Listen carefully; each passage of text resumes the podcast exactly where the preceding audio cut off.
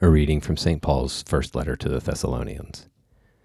But we would not have you ignorant, brethren, concerning those who are asleep, that you may not grieve as others do, who have no hope.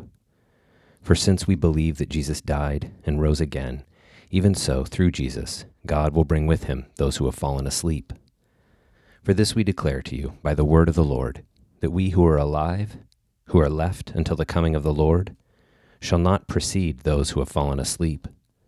For the Lord himself will descend from heaven with a cry of command, with the archangel's call, and with the sound of the trumpet of God.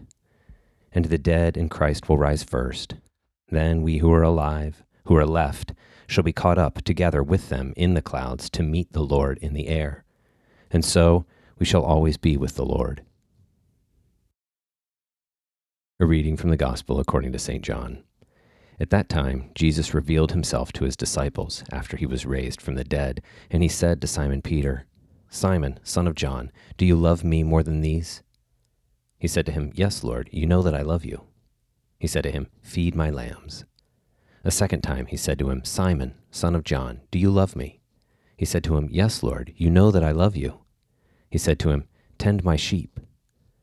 He said to him the third time, Simon, son of John, do you love me?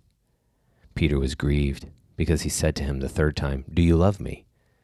And he said to him, Lord, you know everything. You know that I love you. Jesus said to him, Feed my sheep. Truly, truly, I say to you, when you were young, you girded yourself and walked where you would. But when you are old, you will stretch out your hands, and another will gird you and carry you where you do not wish to go. This he said to show by what death he was to glorify God. And after this he said to him, Follow me. Peter turned and saw following them the disciple whom Jesus loved, who had lain close to his breast at the supper, and had said, Lord, who is it that is going to betray you? When Peter saw him, he said to Jesus, Lord, what about this man?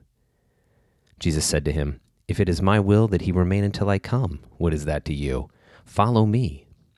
So the word went out among the brethren that this disciple would not die.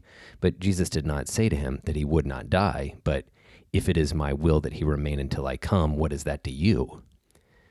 This is the disciple who is bearing witness to these things, and who has written these things, and we know that his testimony is true. But there are also many other things which Jesus did. Were every one of them to be written, I suppose that the world itself could not contain the books that would be written. Amen.